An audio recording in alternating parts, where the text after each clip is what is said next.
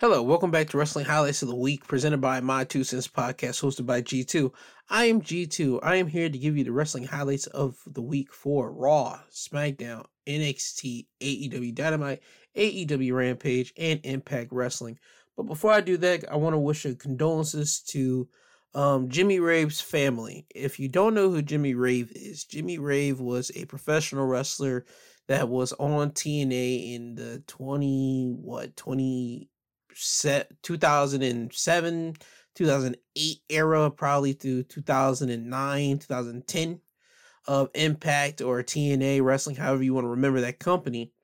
Um he was part of the group well the team of rock and rave infection. It was him and lance hoyt better known as lance archer in aew and at one point in time for a good solid time they were managed by christy hemme um, Jimmy Rave was a guy that was known around the independent circle. Apparently, he was a good professional wrestler. Not apparently, he was a good professional wrestler, but he was just known around on the independents.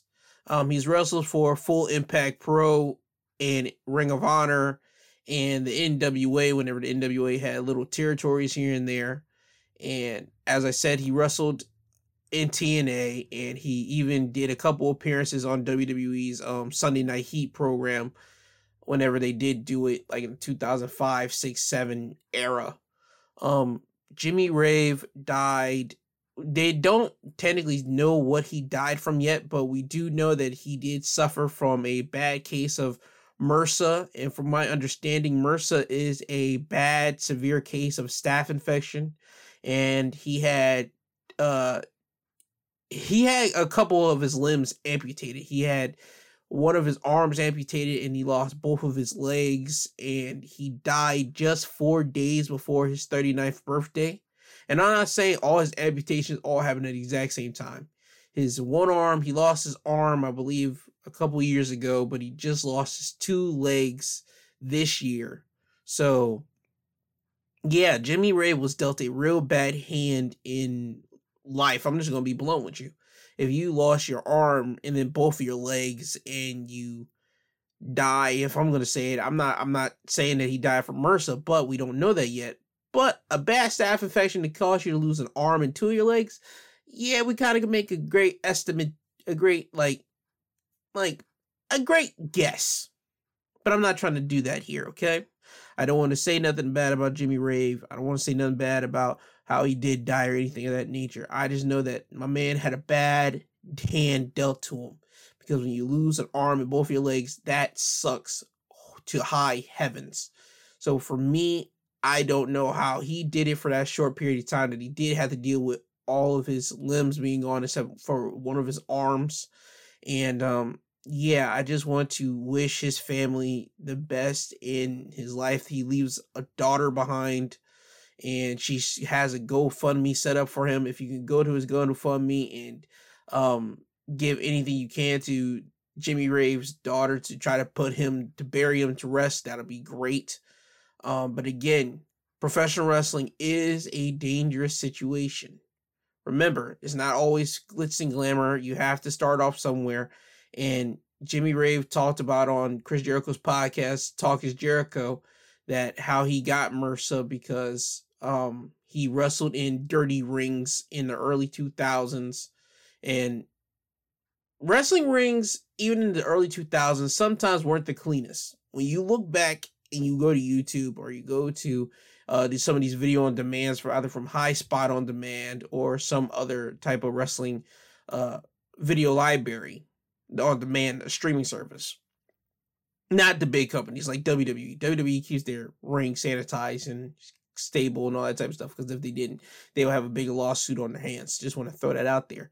Um, Jimmy Rave and all these other professional wrestlers that wrestled on the independents in the early 2000s, they took a lot of risk of wrestling in certain wrestling rings that weren't the cleanest. They were dirty and they had to like make sure that they didn't get no scabs or wounds cut open on these dirty rings because they can get a staph infection. I didn't know what a staph infection was until I heard about it from uh Bryan Danielson when he did like an interview like mad years ago and he talked about how he had a staph infection and he felt sick to death, like a deathly sickly type deal with staph infection, and that he had to be out of the ring for a good while of time.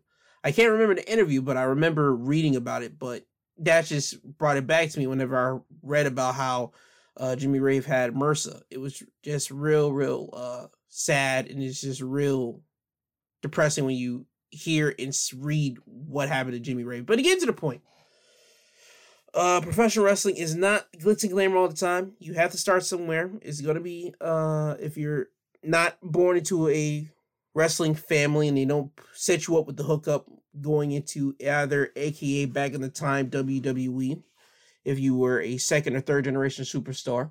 You had to go off and do your own things and start off on the independents at certain times. You had to wrestle in dirty uh, rings. And if you talk to any professional wrestler, they probably would tell you, yeah, they wrestled in some dirty rings before.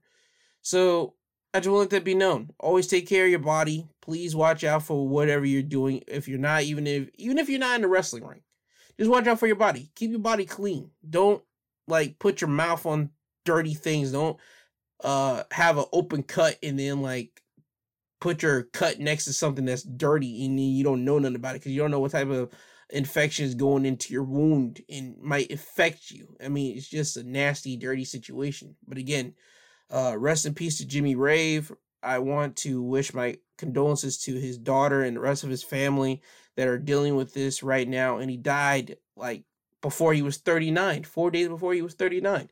So, again, my condolences to Jimmy Rave's family and everybody that knew Jimmy Rave, and also the professional wrestling world did send their love and support to Jimmy Rave's daughter, and they did send out like tweets and messages on Twitter and everything else showing their uh, love to Jimmy Rave and talking about Jimmy Rave uh, throughout this whole week. So with that, I just want to throw that out there. But now that I've got that out the way, let's start with the show. Raw opens up with an in-ring promo from both Bobby Lashley and MVP. Lashley talks about how last week he attacked Big E, Seth Rollins, and Kevin Owens because they disrespected him by not mentioning his name for being added into their WWE Championship match at day one. MVP says that this generation of superstars are nothing but whiners and complainers, while Bobby Lashley doesn't whine nor complain. He just goes out there and attack and takes whatever he wants. MVP encourages both Sonya Deville and Adam Pearce to add Bobby Lashley to the WWE Championship match at day one. Kevin Owens and Seth Rollins come out and they say that Bobby Lashley hasn't earned anything, and they both agree that Bobby Lashley shouldn't be added into their match at day one. Big E comes out and says that well, while the two of you might be afraid to face Bobby, I am not. Then you see Sonya Deville and Adam Pearce come out and they announce that Bobby Lashley will be added to the WWE Championship match at day one, but he has to defeat all members, well, all competitors in one on one singles matches tonight, which means Bobby will have to face one person after another, after another, all throughout tonight's uh, programming. Bobby accepts the challenge, and the first person up is Kevin Owens. But before we get to that match, we have Riddle. He's backstage looking at his sports blazer that he uh, had last week. And Randy walks in on Riddle, and Randy's basically making sure that Riddle understands that he needs to be focusing on his match with Otis up next. So we go to that match as Riddle with Randy Orton in his corner and Otis with Chad Gable in his corner. Otis wins the match by pinfall when Riddle was looking to hit uh, Otis with RKO, but Otis shoved Riddle into the ropes and then pops up Riddle in the, in the air and then catches him with the world's strongest slam for the win. After the match, Randy quickly runs into the ring and tries to RKO Otis, but Otis shoves Randy into Chad Gable. But Randy was able to hit the RKO on Chad Gable. Otis then hits a back elbow to Randy in the face and then gets Chad out of the ring. It seems to me that uh, Alpha Academy is your next Raw Tag Team uh, like challengers for the Raw Tag Team Championships. And I understand they're still doing this RK Bro tournament, but they should just scrap that and just hurry up and just give uh, Alpha Academy that uh, Tag Team Championship match because that's where we're headed with this. Anyway, Bianca Belair goes against Doudrop in a one-on-one competition, a rematch of last week's match. Bianca wins this time by pinfall when Doudrop was climbing up the turnbuckles, but Bianca got up and hit Doudrop from behind and then carried her and power bombed her. Bianca then went to the top turnbuckle and hit a 450 splash on Doudrop for the win. And after the match, Bianca Belair was on the entrance ramp celebrating her victory, and then she was attacked by Doudrop. So we're continuing this feud between Bianca Belair and Doudrop, and I understand why they're doing it. It's the holiday time. You gotta fill up your programming with something. But I just want this feud to end because this is not doing Bianca any favors, and this isn't doing Doudrop any favors at all, to be honest with you. After this, it's time for Kevin Owens going against Bobby Lashley. Bobby wins the match by submission when Bobby hits Kevin Owens with a spine buster, and as Bobby waits for Kevin Owens to get to his feet to lock in the hurt lock. Once Bobby was about to lock in the hurt lock fully by locking in his fingers together, Kevin Owens taps out, and Bobby Lashley basically advances on to face his next competitor, which will be Seth Rollins later on the night. After this, we get an in-ring promo from Becky Lynch. Main point of this, Becky's out here to gloat about how she retained her Raw Women's Championship against Liv Morgan last week. Uh, she claims that the fans are fickle because they'll cheer for the underdogs, but when the underdogs win the championships, they turn their back on the underdogs. The simple yada yada yada stuff. Liv Morgan comes out here and she talks about how Becky Lynch cheated last week by grabbing the bottom ropes and talks about how Becky has constantly been doing this, which she has a point because in Becky's last like matches, she's been winning by that. She beat uh, Charlotte by grabbing the bottom ropes. She beat Bianca Belair by grabbing the bottom ropes. She beat Sasha Banks and Bianca in their triple threat match at Saudi Arabia by grabbing the bottom ropes. So this has basically become Becky's pattern. Liv talks about how she wants a rematch with Becky at day one. Becky tells her that uh, she's upset because she didn't think about grabbing the bottom rope first and how Becky basically just beat her to the punch. Becky then tells Liv that she doesn't have the killer instinct, so to prove Becky wrong, Liv gets in the ring and starts attacking Becky Lynch. She attacks Becky so much that Becky starts rolling out of the ring and Liv Morgan gives chase. Becky, being the veteran that she is, she sends Liv Morgan into the ring steps and then puts Liv's arms inside the ring steps and starts stomping on Liv's arm that's inside the ring step. And as this is happening, you see Liv yelling and shouting in pain. The referees come out from the back and stop this attack. Becky then gets on the mic and tells Liv that if she still wants her match at day one, she's got it. So it was confirmed that at day one, it will be Becky Lynch going against Liv Morgan for the Raw Women's Championship. After this, we go backstage and AJ Styles is walking by himself and he's stopped by an interviewer and they basically ask AJ, is him and Omos cool after last week? AJ mentions how they're going through some uh, pains right now, some growing pains. They're just hitting a rough patch, but AJ isn't ready to throw this team away. AJ says that Omos has massive potential, and when you you see that type of potential in somebody, you don't just throw away something like that. AJ mentions how he's been in uh, the business so long and that he's seen people like Omos, and he just want to give back to the young guys, so he wants to be able to give back to Omos. Omos then walks up on AJ, puts his arm on AJ's shoulder, and asks him, "Are we good?" AJ tell looks at Omos and tells him we're golden, and they walk away. I see Omos basically caving in AJ's skull or beating up AJ to the point that he just left AJ's up with a double handed choke slam in the ring and just basically drops AJ. That's the only way I see this thing ending. After this, we get a video of Dana Brooke and Reggie earlier in, in the day walking around in the city. Reggie is telling Dana Brooke that she has to remain vigilant if she wants to keep being the 24 7 championship because people are always going to be coming after her. And as they're walking past a snowman in a tree, a snowman sneezes, and then the tree tells the snowman, Bless you. And it's basically a disguise from R-Truth and Akira Tozawa. And they're basically trying to run and grab the 24 7 championship from Dana Brooke, but Reggie holds them off as Dana runs away. Tamina Snuka comes out of nowhere and tries to grab Dana, and which she does, but Dana was able to get out of the grab the hold and run away with the 24-7 championship. Stupid segment, but again, if you're the 24-7 champion, here's the deal. You're going to have television time. So what I would suggest for anybody is basically try to get some creative and say, hey, I want to be 24-7 champion and basically have a one-on-one match with somebody. If you want to be a series match, hey, the 24-7 championship allows that because nobody can – attack you during that match. The rules are basically like sanctioned and closed off. Nobody can attack you during that match. It has to be a one on one match. There you go. But you at least get camera time, and that's what everybody craves and needs in WWE camera time. So if you're needing camera time, go get the 24 7 championship and challenge in a one on one competition. Trust me, you'll be actually be able to actually wrestle the match that you want to wrestle. that's a little sneak tip that I believe that should be uh, happening a lot more. But anyway, that's just my uh, point of view on things. But I digress. Uh, now it's time for a tag team match. Finn Balor and Damian Priest going against the Dirty Dogs, Dolph Ziggler and Bobby Roode.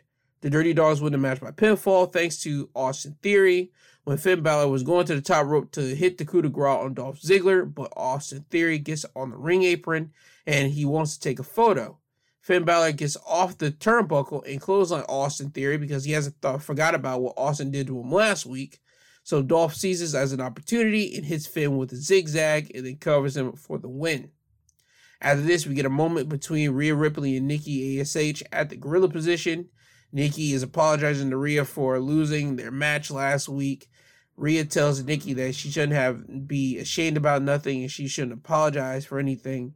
Rhea then goes off to start reading off Nikki Nikki's accomplishments, like winning the Money in the Bank contract and beating Charlotte Flair for the Raw Championship, something that Rhea hasn't been able to do. Rhea tells Nikki that she wants the old Nikki back, not this Nikki that wallows in pity and doubt, but the Nikki that was full of confidence, the superhero, the one that was willing to just uplift everybody else. That's the tag partner she, she wants back. Nikki thanks Rhea for her kind words, and now it's time for Rhea Ripley's match. Rhea Ripley with Nikki ASH in her corner, going against Zelina Vega with uh, her tag team partner and one half of the women's tag team champions, Carmella, in her corner. Zelina wins the match by pinfall thanks to shenanigans. Carmella was on the ring apron trying to distract the referee as Rhea was dominating the match.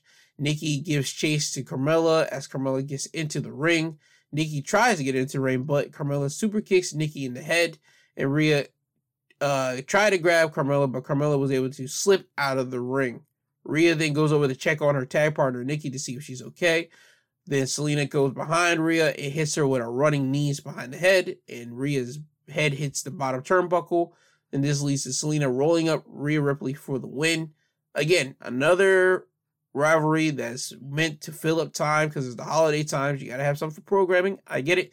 But again, this feud needs to end. Hurry. After this, we get Seth Rollins backstage. He's getting himself ready for his match with Bobby Lashley. Kevin Owens walks up on him and tells him that he has an idea and a plan to take care of Lashley, and he needs Seth Rollins to basically listen to his plan. Seth tells Kevin Owens that he doesn't need his help beating Lashley tonight and that he's going to beat Lashley. So now Seth Rollins' time to go against Bobby Lashley. Seth wins the match by disqualification thanks to Kevin Owens. Seth was getting dominated in the match by Bobby, and Bobby hits Seth with a belly to belly suplex. Seth rolls out of the ring, and Kevin Owens runs down to the ring and he stares at Seth Rollins. Seth Rollins stares at Kevin Owens. Seth Rollins yells at Kevin Owens, tell him, I don't need your help, go to the back. Kevin Owens looks at Bobby and then he looks back at Seth and he punches Seth in the face. And then Seth falls to the ground and then Kevin Owens starts stomping on Seth Rollins. The referee sees this. He calls for the bell and he calls for DQ. And if you remember what I said earlier, Bobby Lashley has to win every single match to be included into the match at day one for the WWE Championship. And the referee announces that Seth Rollins has won this match by disqualification, meaning Bobby Lashley lost the match. Seth Rollins understood exactly what Kevin Owens did at this moment when he hears the ring announcers, and he is celebrating that now Bobby Lashley will not be included into their match at day one. Sonya Deville and Adam Pearce comes out, and they said that was a clever plan, but that's not happening tonight. So they had the match restarted, and they declare that every other match that Bobby Lashley has tonight will be a no disqualification match. The referee rings the bell. Seth Rollins gets hit with a spear by Bobby Lashley, and Bobby covers him for the pinfall and gets the win. So Bobby has one more match later tonight, and that match will con- will decide if Bobby will be added to the WWE Championship match at day one. Now it's time for Austin Theory's and Mr. McMahon segment. The man, this segment was garbage. It was trash. I get it again, there's another one of those. I get it. Fill up time. You gotta fill up time. It's holiday time. No one wants to do nothing. Yeah, everybody's uh memory bank of ideas have run low. But this whole thing of Mr. McMahon trying to like like really school Austin Theory, I don't like it. It's just not it's not for me, dog. It's not for me. This one just ain't doing it. It ain't hitting. Uh, Vince tells Austin that the most powerful weapon in this business is the pencil and it's not the lead part, it is the eraser part because anybody can be erased off the show. So there you go. Now it's time for Miz TV. Miz is in the ring with his wife Maryse, and the Miz presents a video package of someone that he says that should be inducted into the 2022 class of the Hall of Fame. And the video plays, and it happens to be none other than The Miz. Uh, the video plays and it talks about how the Miz went from the real world to come over to WWE. He's all, all of his accomplishments being United States champion, Intercontinental champion, tag team champion, Money in the Bank winner, WWE champion, having a hot wife, Maryse, having children, all these things, right? Once the video is over playing, Miz and Maryse get a glass of champagne each, and they toasted the idea of the Miz being in the 2022 Hall of Fame. Edge comes out and stops his host raid. Edge gets in the ring and tells Miz that he has seen guys like the Miz fizzle out. He then proceeds to tell Miz that Miz is a future Hall of Famer, without a doubt, but Miz has become so consumed with what people have been saying about him that now the Miz is doubting himself. Miz is now looking at Edge as Edge tells the Miz, You wanted my help back in 26, 2006, and I didn't give it to you. So now I'm going to give it to you at day one. I'm going to teach you a lesson, okay?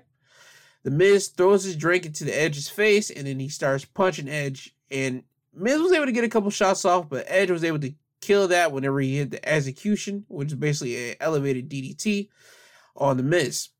Edge then clears the ring out of all the props that's in the ring, and he's looking for Miz to get up so he can spear him. Once the Miz gets up, Edge is running right forward towards the Miz, but the Miz puts his wife in front of him, and Edge has to stop in his track and he look as he's looking at Maryse, the Miz punches Edge right in the eye and then hits Edge with a skull crusher finale. As Edge is laid out on the ring, Miz goes to his wife and lifts up their arm in victory like they done something. Maryse pulls her arm away from the Miz and acts and starts yelling at the Miz. Miz looks at Maryse and he asks her, What are you doing? What's, what's wrong with you? Maryse tells Miz, I'm the mother of your two kids. Miz tells her, "This is what we've been doing. This is what we do. Why are you acting? What, what what's different now? Why are you acting this way?" Maryse slaps the Miz, and then he then she walks out of the ring and starts walking up the back. Miz does what any other man does. He falls behind his wife and he tries to figure out what he did wrong, and he tries to just cool Maryse down. Now we go to Big E in the backstage area as he's getting himself pumped up for his match against Bobby Lashley next both Kevin Owens and Seth Rollins walk up to Big E and tell him that, that he's our last hope. So Bobby won't get into their match at day one. And they said that they got a plan to make sure that Big E wins tonight. Big E tells them, listen, if you want this match to still be a triple threat match at day one, let me go out there and handle Lashley. Do not interfere in my match. Now it's time for the main event, no disqualification match. Big E going against Bobby Lashley with MVP in his corner. Bobby Lashley wins the match by pinfall when Seth Rollins and B, uh, Kevin Owens come down to the ring. But Bobby Lashley and Big E were able to put both of them through tables. Big E puts Kevin Owens through a table uh, by hitting him with a Uranage. And Bobby Lashley spears Seth Rollins through a table. Big E gets on his feet and he's shouting at Bobby Lashley to get on his feet so they can finish this match one on one. Uh, but what Big E doesn't know is that MVP got into the ring and he hits Big E behind his right knee, the one that was been injured since Roman Reigns attacked it at Survivor Series. And Bobby Lashley spears Big E right in the chest, covers him, wins the match. So at day one, it will now be a fatal four way match with Bobby Lashley, Big E, Kevin Owens, and Seth Rollins for the WWE Championship. And that is your Raw highlights of the week. Now we go on to NXT. NXT shows a video of Grayson Waller exiting out of his vehicle, and as soon as he exits out, there are fans outside of the NXT building booing him because of what he did to Johnny Gargano last week. Grayson Waller is playing this whole thing up, and he even pulls out his camera phone to record the fans booing him because he's going to show it on social media because Grayson Waller just wants nothing but the views. The first match of the night for NXT is a no holds bar match between Cameron Grimes and Duke Hudson. Cameron Grimes was able to win the match by pinfall thanks to Duke Hudson's own vanity. Duke Hudson had the match won when he put uh, Cameron Grimes through a poker table, but Cameron Grimes kicked out of the pinfall. Uh, Duke Hudson went underneath the ring and grabbed, grabbed hair clippers and wanted to cut Cameron Grimes' hair as basically a payback for Grimes cutting Duke Hudson's hair at War Games. Grimes kicks Duke Hudson in the face and then hits it with a poison rana, which is basically a reverse Hurricane Rana, and then hits Duke with the cave in for the win. After the match, Cameron Grimes walks over to Duke Hudson and pulls off that ridiculous, god awful blonde wig, exposing Duke Hudson's own baldy. So Duke Hudson has went bald, and that's it for this match. After this, we go backstage to an interview with Cora Jade. Cora Jade mentions how the medical doctor has cleared her to wrestle tonight against Dakota Kai. Cora sees this as her way as one step closer to becoming NXT Women's Champion. Dakota walks in and tells Cora that Raquel is using her. She's been down this path with Raquel, and Dakota is explaining how Raquel does it to Cora. Cora tells Dakota that she doesn't need her advice because Cora sees that sees this as if she beats Dakota tonight, she's one step closer to challenging Mandy Rose for the NXT Women's Championship. And that's the end of this interview. We go to in ring, and it's Grayson Waller inside the ring, and he's now letting the fans know that he has no remorse for attacking a legend in NXT. They don't say Johnny Gargano's name because his contract has been up with WWE, so they're no longer going to reference Johnny Gargano by name on NXT. Same thing with Kyle O'Reilly. Let me give you a little uh, hint on something. In professional wrestling, whenever somebody's out of the business, well, not out of the business, but out of a certain uh, place, a certain company, they no longer say that person's name. They no longer say the person's name because I don't. I believe they probably don't want to owe the person royalties or whatever the case may be, or even make the name relevant. So that's the reason why they didn't say Johnny Gargano's name here. and They didn't say Kyle O'Reilly's name later on in the night.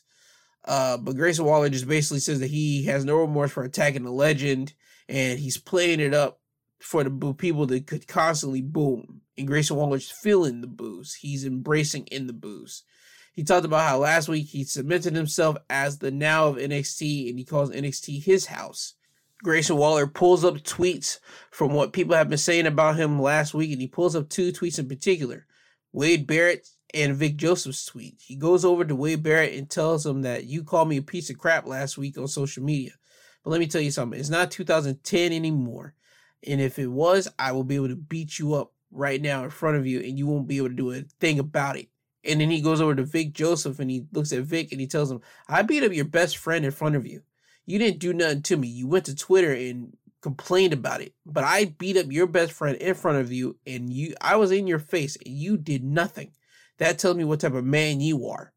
And then he goes over and he finishes off by saying that he doesn't need nobody. He doesn't need friends. He doesn't need family. The only person that he needs is Grayson Waller. Grayson Waller is basically what The Miz would be if The Miz were to debut in a big company in 2021. A guy that is revered and looked at as a reality television guy popping into professional wrestling. That's exactly what Grayson Waller is. He's exactly what The Miz would be in 2021 if The Miz did debut in 2021. So that's why I said The Miz should be mentoring Grayson Waller. So I hope after this whole Edge feud, Miz does come down to NXT and mentors Grayson Waller to really capitalize on the whole I'm better than everybody else deal. I'm the superstar and everything else. That's what I'm hoping for.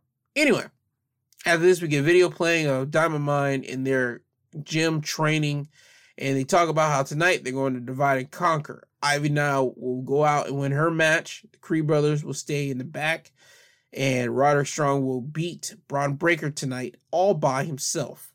Now it's time for Ivy Niles match up against Amari Miller by Ivy Niles with Malcolm Bivens in her corner. That doesn't matter because Ivy wins the match by submission because Ivy was able to lock in the Dragon Sleeper on Amari Miller. Nothing really to talk about here. We get that Ivy Nile is supposed to be the future of the NXT Women's Division, so that's all you do need to know. After this, we get a backstage interview with Xyon Quinn. Xyon talks about how Elektra Lopez is playing games, and he talks about how Elektra played games with him last week again, when uh, he had his match against Santos Escobar. He says now that he knows the rules of the game, game on. And Xyon leaves the interview, And as the interviewer is about to throw it back to the commentary team, Robert Stone stops her. He gets upset with her because she sees him standing next to her and she's just doesn't care. He then goes on a tirade by saying nobody in NXT takes him seriously. So he says that from now on, people will be taking him serious. Von Wagner then walks in and just talks about how last week one body fell and it will continue next week when another does. And if anybody has a problem with it, they can say it to his face. He looks at Robert Stone and then he walks away. So again, I get it. Von Wagner's supposed to be this guy, this tough uh, guy in the NXT. I hope they do something with him because if not, this whole Kyle O'Reilly thing as the last uh, of the veteran legends to really like send off somebody on the right path. He they could have did it with somebody else other than Von Wagner, but we'll see it. I hope they do something with Von. He has an incredible upside. He's a tall dude. He looks like well a mixture. Somebody had it pegged it perfectly right. A mixture of Great Khali and Edge. If you look at Von Wagner's face, so I mean he has perfect height, and he's a uh, professional wrestler's son. So I mean. We only can see what will happen with Von Wagner later down the line. Anyway, MSK has a video with Riddle, and Riddle is pulling uh, items all out of MSK's fanny pack. Riddle pulls out a baseball bat, a road hazard cone, and John Cena's spinner United States Championship, amongst other things. Riddle tells MSK that if they want to be tag team champions again, they have to dig deep within themselves and find what they are missing. Riddle then digs deep into the fanny pack and pulls out a scooter. MSK is so excited about this and they're saying, How can we get one? They put their hands into this bag and Riddle tells them, You gotta dig deep, bro. And they pulled out two scooters and they ride out with Riddle.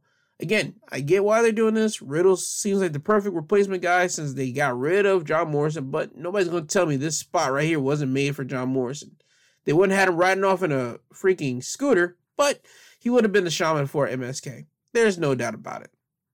After this, it's time for Harlan's in ring debut. Harlan comes out with Joe Gacy in his corner, going against a scrub. Harland wins the match by pinfall, and it was none but dominating fashion when Harlan delivers a backdrop slash side slam uh, type maneuver for the win. After the match, Joe Gacy gets on the ring apron and asks Harlan, Does he feel any better?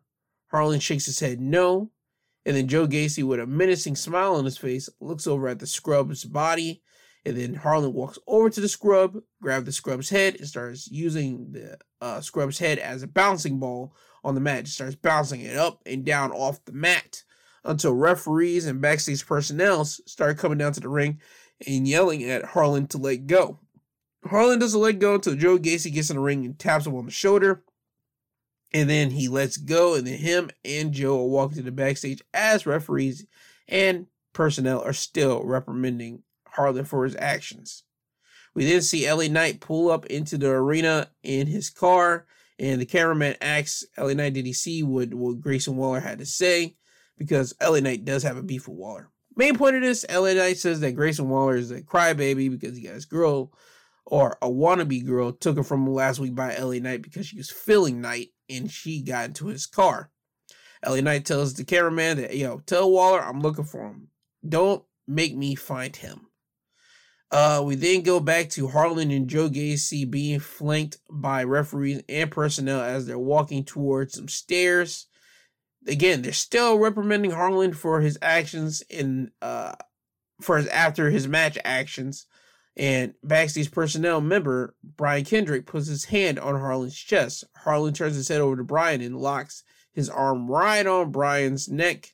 And he does it to the point that he throws Brian off the stairs. So now the referees and other backstage personnel are looking at Brian Kendrick to see that he's okay, while Joe Gacy and Harlan just looks at the carnage that Harlan just basically did. Now it's time for in-ring competition. Cora Jade going against Dakota Kai with Mandy Rose on commentary. Cora Jade wins the match by pinfall thanks to Dakota Kai's own greed. Dakota had the match won, but Dakota decided to go outside under the ring and grab a shovel. And then Dakota tried to use the shovel in the match, but the referee grabbed the shovel away from Dakota Kai. And this allowed Cora Jade the perfect opportunity to sneak up behind Dakota, roll her up for the win, and that's exactly what happens. After the match, Dakota hits Cora Jade with a big boot to the face and then goes back outside to grab the shovel. And as she's about to attack Cora Jade, Raquel Gonzalez comes out from backstage and chases off Dakota Kai, and Raquel gives chase to him. So now Cora Jade's in the ring by herself, and then the rest of the ladies of Toxic Attraction walk down to the ring. Gigi Dolan and Jacy Jayne. Gigi Dolan is wearing a Jimmy Rave approved shirt. It says it right there on the shirt. It was Jimmy Rave shirt. Jimmy Rave is an independent professional wrestler that we lost this week. Anyway, continuing on. This was a distraction so Mandy could hit Cora from behind with the NXT Women's Championship. And then Mandy picks up Cora and then grabs her by her bad arm and delivers an arm breaker. So she basically continuously uh wound and basically give some more uh I would say give her an advantage over Cora Jade whenever she does have a match with Cora Jade for the NXT Women's Championship. After this, we go backstage and Grayson Waller is walking around backstage and people are disgusted by him. Every person he walks by, they're giving him a piece of their mind and they're they're just walking away from him. Io Shirai at one point walks up to Waller and just gives him the business, but nobody can understand what she's saying because she is speaking nothing but Japanese to Waller. So Waller decides to pull up a stool and sit there and put a smile on his face and listen to Io just basically yell at him in Japanese. Uh, we get a video playing of Raquel Gonzalez and Dakota Kai in the bat in the parking lot, and the referees are separating both of these ladies. Later in the night, we get Raquel Gonzalez uh, in the women's locker room, and she basically announces that next week it will be herself going against Dakota Kai in a street fight. There you have it. After this, we get a Tony D'Angelo's match going against Andre Chase. Keynote Tony is still walking around with Pete Dunne's mouthpiece inside a glass enclosing. Because remember, this is still the same mouthpiece that Tony D'Angelo took from Pete Dunne at War Games. Tony wins the match by pinfall when Tony was able to deliver a float over uh, Northern Light suplex, then hit the swinging fisherman suplex for the win. After the match, Tony gets on the mic and says that since he's gotten to NXT, he has done everything he said he was going to do. Tony gets on by trash talking Pete Dunne some more, and then Pete Dunne decides to walk out and tell Tony that he has a lot to say for a man that has no track record. Pete Dunne then gets in the ring and says he wants to fight Tony right now. Tony tells him that I'm not going to do that tonight. I got business to handle, but we can handle this next week, all right? And he tries to leave out of the ring. That is with the impression that he's giving towards Pete Dunne because as soon as he puts his microphone down, he tries to sneak attack Pete Dunne from behind. But Pete Dunne, being a veteran to this, he grabs Tony's hand and he grabs his fingers and then he like snaps them. So Tony rolls out of the ring in agonizing pain because his fingers just got snapped. And he's looking at the mouthpiece. And Pete Dunne looks at the mouthpiece. They both try to run over to the mouthpiece, but Pete Dunne makes it there first. He puts his foot on the uh, enclosing around his mouthpiece. He stomps on it and then he blows the rest of the, the breeze off of his mouthpiece and puts the mouthpiece back in his mouth. So it does get clarified that Pete Dunne will go against uh, Tony D'Angelo next week on NXT. After this, we see Grayson Waller walking into the men's locker room, and Bron Breakker is there just bouncing up and down, trying to get himself pumped up for his main event match and other wrestlers are in that locker room as well. They're just trying to just put clothes away, just look busy. Grayson tries to uh, talk to one of the other superstars there, but they didn't want to talk to him. He then tries to talk to Bron and mentions how they were both uh, in the War Games as tag partners. Bron tells him that he needs to get his stuff out of this locker room because nobody wants him here. He's not welcome. Waller says, That's how you all feel? They say, Yep. So Waller gets his stuff and he tells them that superstars get their own locker room anyway. And he tells Bron to remember that. And he walks away. So now we throw it back to the ring. It's a one on one competition now between Boa and Idris Enofé. Boa wins the match by pinfall when Boa has the tongue and death grip locked in on Idris, and Idris locks and drops to his knees, and then Boa was able to hit a spinning roundhouse kick on Idris' head for the win. After this, we go back to the parking lot area, and it's Grayson Waller walking around LA Knight's car. Grayson Waller gets into the car and he mentions how LA Knight talked about how Grayson just wants the views, right? The views, the views. He tells the cameraman that, guess what? You're going to really enjoy this view. And then he drives away in uh, LA Knight's car. And then as soon as the car pulls off and you see it, we see Knight laid out in the parking lot. So we're assuming that Grayson Waller basically laid out LA Knight. Now it's time for tag team competition.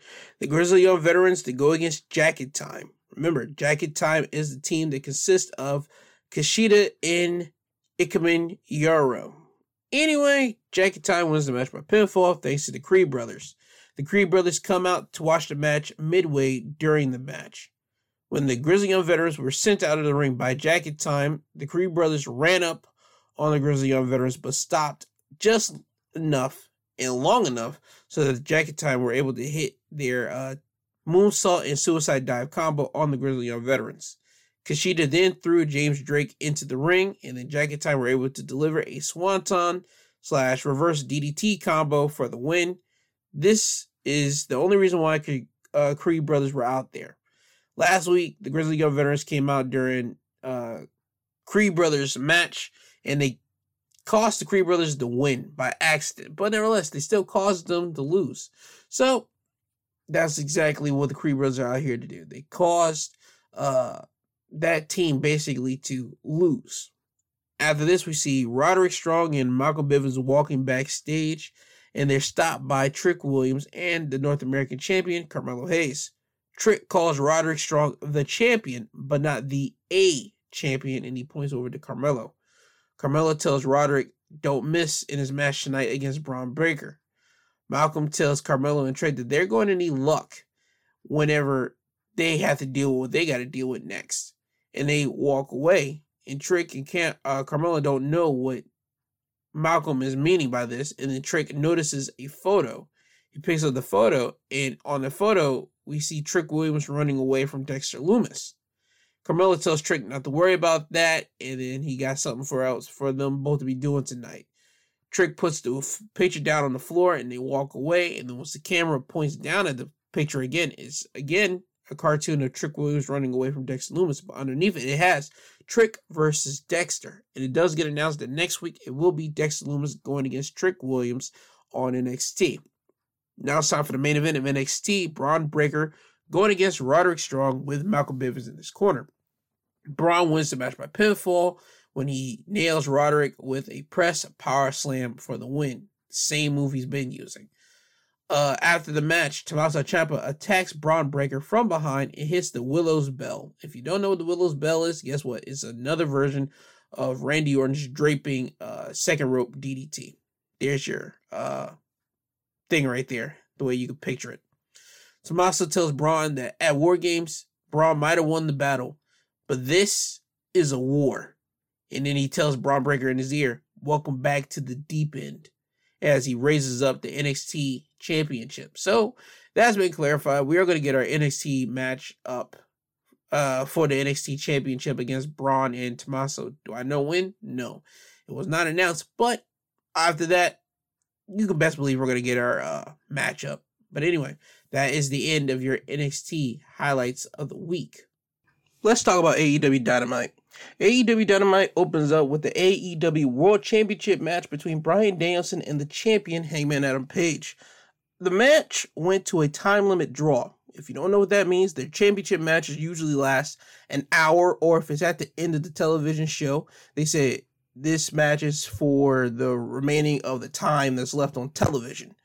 But since it started off uh, the first match of the show, it went a whole entire hour, and that's the usual length of a championship match, but it went to a time limit draw.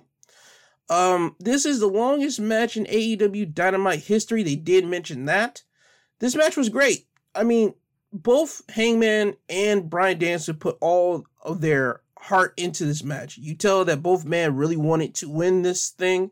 Both men really wanted to be the world champion, but it just wasn't meant to be tonight. Um, Bryan Danielson is really one of the best in the world. He's literally one of the greatest wrestlers in any era. You could put him in uh, the 80s, and he still would have been a Matt Technical Classical uh, guy. He would have gave you classics with the Flairs and probably with Harley Race and the Terry Funks. He would have gave you that. In the 90s, with the early version of Shawn Michaels, he would have gave you a classic with Shawn. He would have gave you a classic with Bret. He would have gave you a classic with the Stingers, and even with Brian Pillman, I see that he would have really clashed with Brian Pillman real nicely. Bryan Danielson really can make anybody look good. And it's not saying that Hangman Page isn't a great professional wrestler. It's not saying that at all. But just when you have Bryan Danielson in there and his wealth of knowledge and his wealth of knowing how to really pull you in and make you become a better professional wrestler, this is one of these matches right here. Hangman Page is a great professional wrestler. He just got elevated up a little bit more in this match with Bryan Danielson. Uh, I can't explain to you how great this match is. I need you guys to really go to Dynamite. If there's anything you're gonna watch on Dynamite, watch this match. And if anything else, watch the ending. Also, the Dynamite Diamond Ring between Dante Martin and MJF.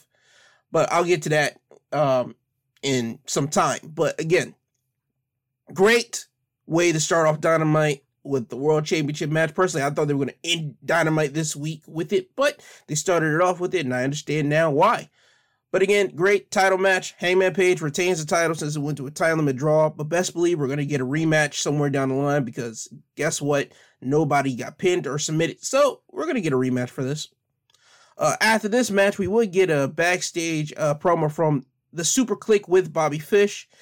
The main point of this is that they challenged the best friends to an eight man tag on Rampage, but Cole does let the Bucks know that next week on Christmas on the Christmas episode, the Christmas edition, of Dynamite, he will be giving them a present that they won't forget. People are speculating that this present is the newly released Kyle O'Reilly and him joining in with All Elite Wrestling. We don't know this, and I don't know this. Personally, Kyle O'Reilly kind of teased on Twitter after the announcement that uh maybe, but we'll see.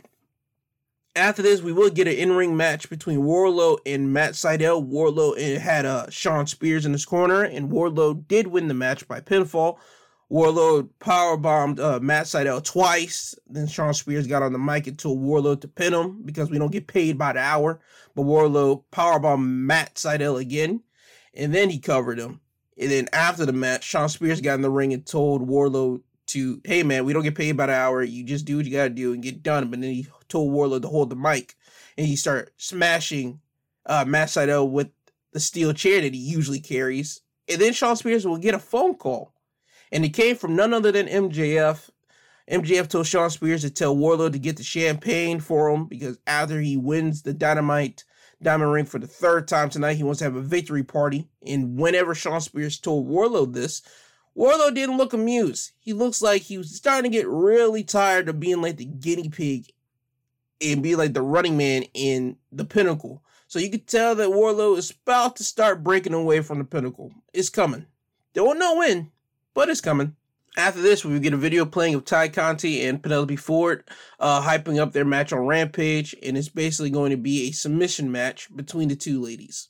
After that video, we get another video playing, and this time is of Malakai Black, basically hyping up his formation of him building up his stable, the House of Black. The House of Black is basically going to be Malakai Black leading a legion of people under his wing, and his whole mission statement is that we all do what we have to do for the House of Black. Nobody's bigger than the House of Black. We all are under and we all will fall under the House of Black. We all do what we got to do for the House of Black. And the way that he initiates people is by spraying people with the black mist in their face. And he does this in the video. And we see him whisper in the person's ear, Now you're more than just a king. So it's already been speculated and it's already been rumored, and more than likely it's true. Uh, the man that he sprayed a black mist into is Brody King, Brody King is Malakai Black's tag team partner on the Independence. Brody King is a man that comes from Ring of Honor. Brody King is just a big man that has a lot of tattoos, and he looks like he should be with Malakai Black, but we're more than likely probably going to see him next week. Because later in the night, we would get Malakai Black being challenged by Griff Garrison. Brian Pillman Jr. tried to stop Griff from uh, challenging Malakai Black because he told Griff that's what Malakai wants you to do. But Griff was so upset because Malakai sprayed black mist into Julia Hart's face last week that Griff thinks that Brian isn't upset as he is. Brian tells him that he is, but Griff isn't trying to hear it. He's just so full of anger and vitriol that he just wants to get at Malakai Black. So he does throw the challenge out there for next week, him to go against Malakai Black. And it does get announced and it makes it official that next week on Dynamite, it will be Malakai Black going against Griff Garrison. Anyway, after this video plays, we get a matchup between Hikaru Shida and Serena. Uh, Shida wins the match by pinfall because earlier in the match, Serena removed the top turnbuckle padding and tried to throw Shida into it, but Shida kind of didn't like get thrown into it. Shida reversed out of it, and they continued to uh, until the end of the match as it was building towards the end, and Serena was grabbing Shida's leg and trying to go for some type of uh, leg maneuver. Shida kicked and pushed Serena into the turnbuckle, the same exact turnbuckle that Serena removed the turnbuckle padding. So Serena hits it and she becomes unconscious. Serena is then rolled up from behind by Shida, and that's how Shida gets the win. After this, we get a backstage promo from Eddie Kingston. And Kingston talks about how he's tired of 2.0 and Daniel Garcia.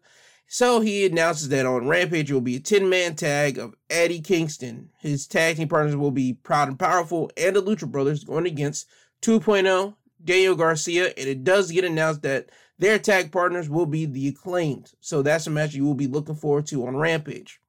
After this, now it's time for the main event the Dynamite Diamond Ring matchup between MJF and Dante Martin. But before the match begins, MJF gets on the mic and he upsets the Texas crowd. He calls them rednecks and he talks about how they support incest, which I don't know if they do or do not, but that's just more likely MJF just trying to get the crowd pissed off at him and boom some more.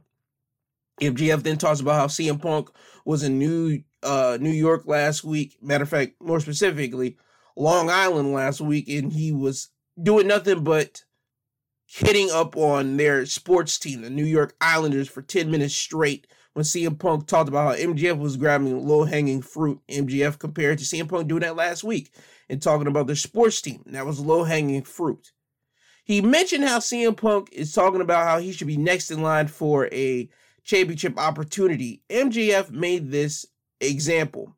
He said that I didn't know winning underwhelming matches against underwhelming talent made you next in line for a world championship uh, opportunity. I just think that makes you the new Ryback.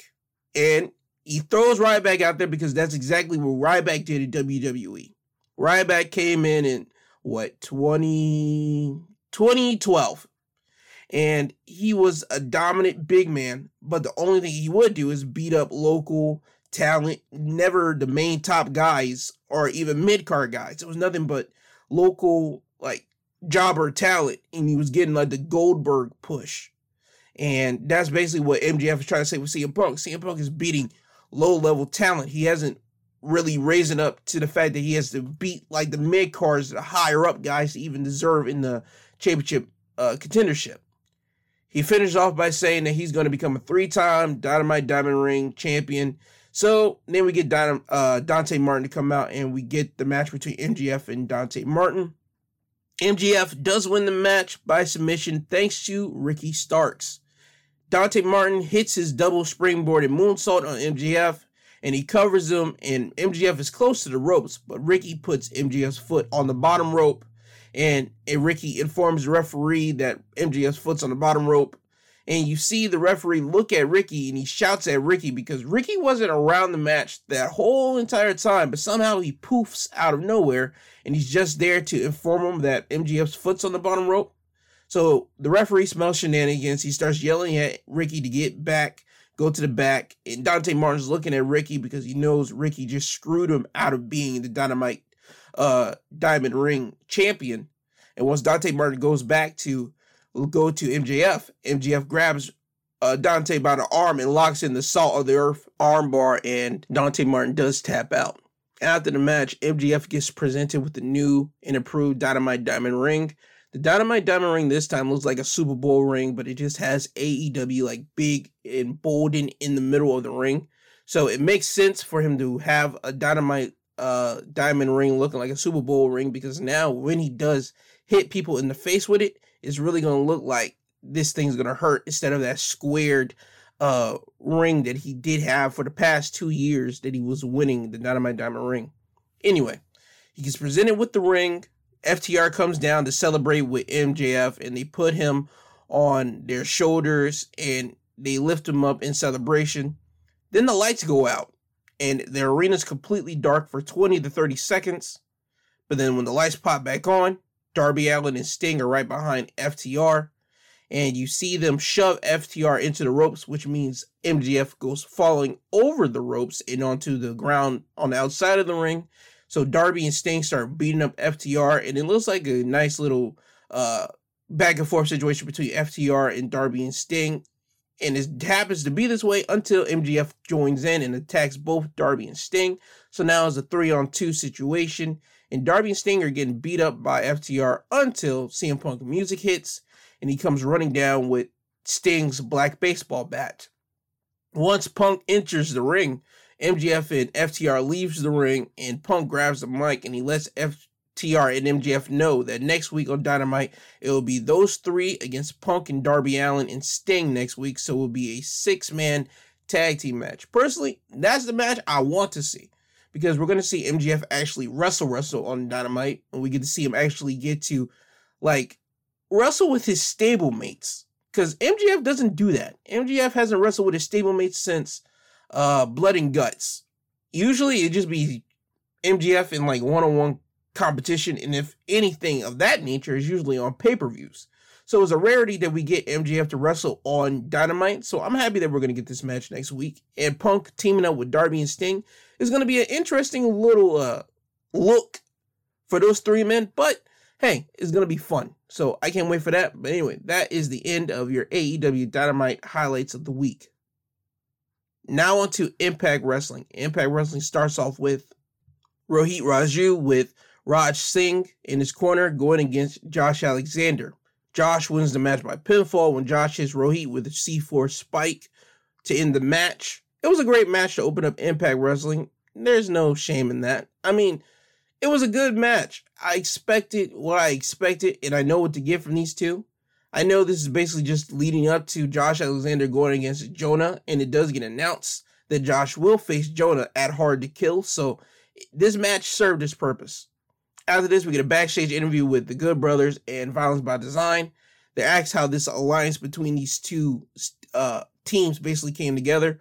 Karl Anderson mentioned that Violence by Design came to them with a plan to take out two top tag teams in Impact, which they're talking about Rich Swann and Willie Mack and Heath and Rhino, and that Good Brothers said that makes a good business plan. And they mentioned how they don't trust Violence by Design, but this is just business for them. Eric Young states that this is a business deal between these two tag teams. This isn't about trust, in that as long as they get the job done, everything's going to be good on both ends. After this backstage interview, we get another backstage interview, but this time it's with Chelsea Green. And she's mentions how she's in the first ever Knockouts Ultimate X match, and she understands that this moment is historic. And she says that the world will be waiting for her to face either Mickie James or Deonna Purrazzo when she wins the Ultimate X match. It becomes the new number one contender for the Knockouts Championship on the exact same night that her fiance Matt Cardona will walk out Impact World Champion. Moose then walks up behind Chelsea and wishes her good luck in her match.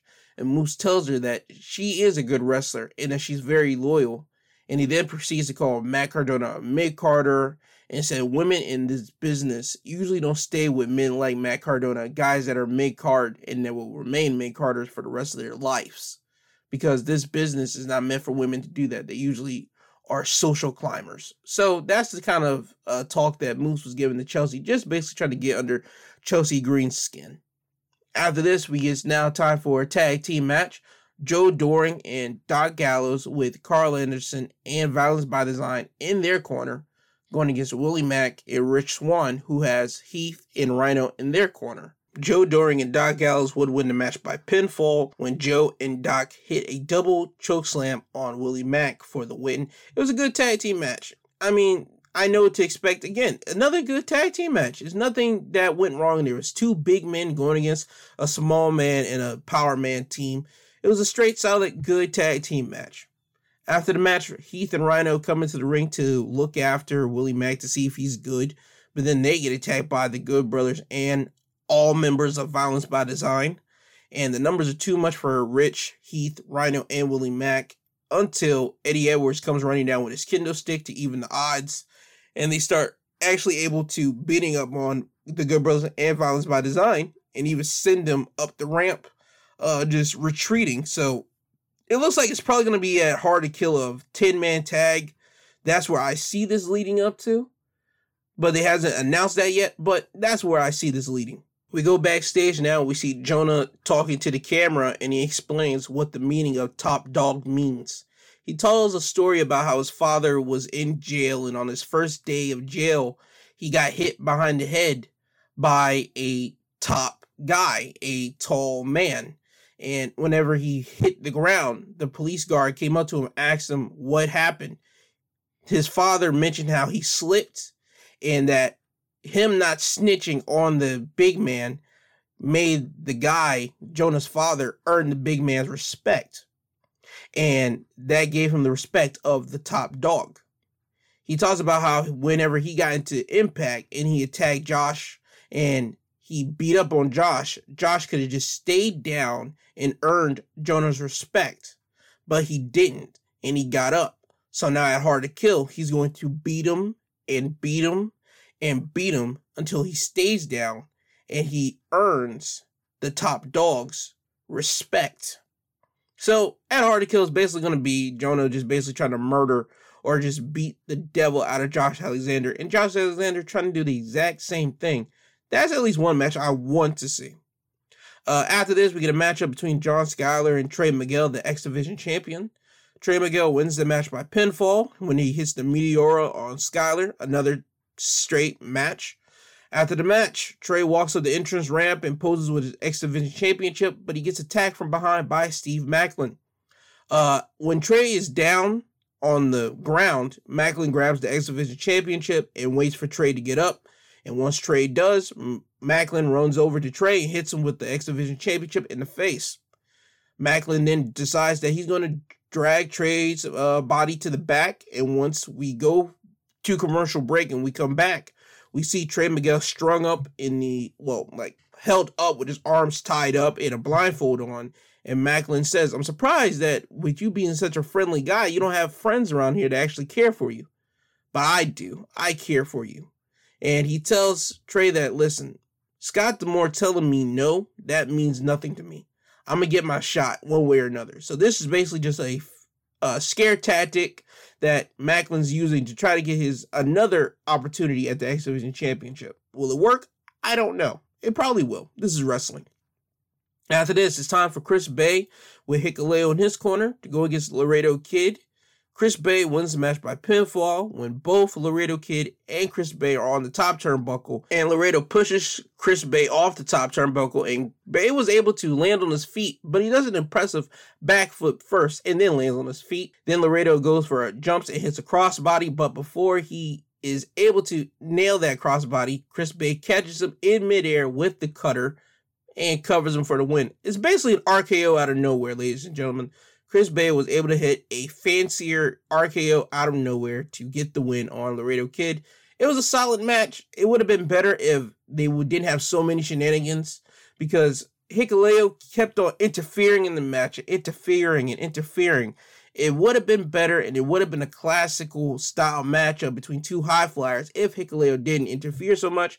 But I get it, it's Bullet Club's way of doing business. So I understand why Hikuleo kept on interfering. He's just Bullet Club. But I just wish they would have toned down on Hikuleo interfering.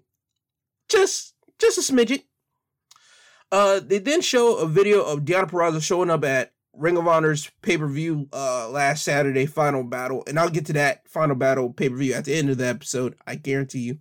And At the pay per view, we see Deonna walking up to the Ring of Honor World Champion Roxy, and she lets Roxy know that once she takes the Knockouts title from Mickie James, she wants to have a match against Roxy, and it will be a winner take all match. Every championship basically on the line the Ring of Honor World Championship, the Knockouts World Championship, and even probably the AAA Women's Championship. And I don't know who's going to win that. More than likely Deonna Purrazzo, but we'll see if that match ever does happen. Then we go to a video of earlier in the day when Deonna Purrazzo and Matt Rehwoldt are doing fan signings, and Mickie James walks up to him, and Mickie just happens to antagonize Deonna Purrazzo at the table. Mickie then decides to leave, but Deonna follows Mickie from behind and attacks Mickie. And now you see these two women fighting as the fans are watching this happen. You see the impact employees have to get in between the two ladies and separate them, and you still see them mouthing off to each other. And then now we see them inside Scott D'Amore's office, and you see Mickie sitting on one chair, and then on the opposite end, like facing off from her, is Deonna Purrazzo and Matthew Rehwoldt sitting on a couch, and then Scott D'Amore and Gail Kim are there. They let them know that this thing between both of these two ladies have gone too far, and that they're reinstating the no touch policy, meaning that Mickie can't touch Deonna, and Deonna can't touch Mickie. And they also add that Matt cannot touch Mickie because if Matt does touch Mickie, he is going to get fired.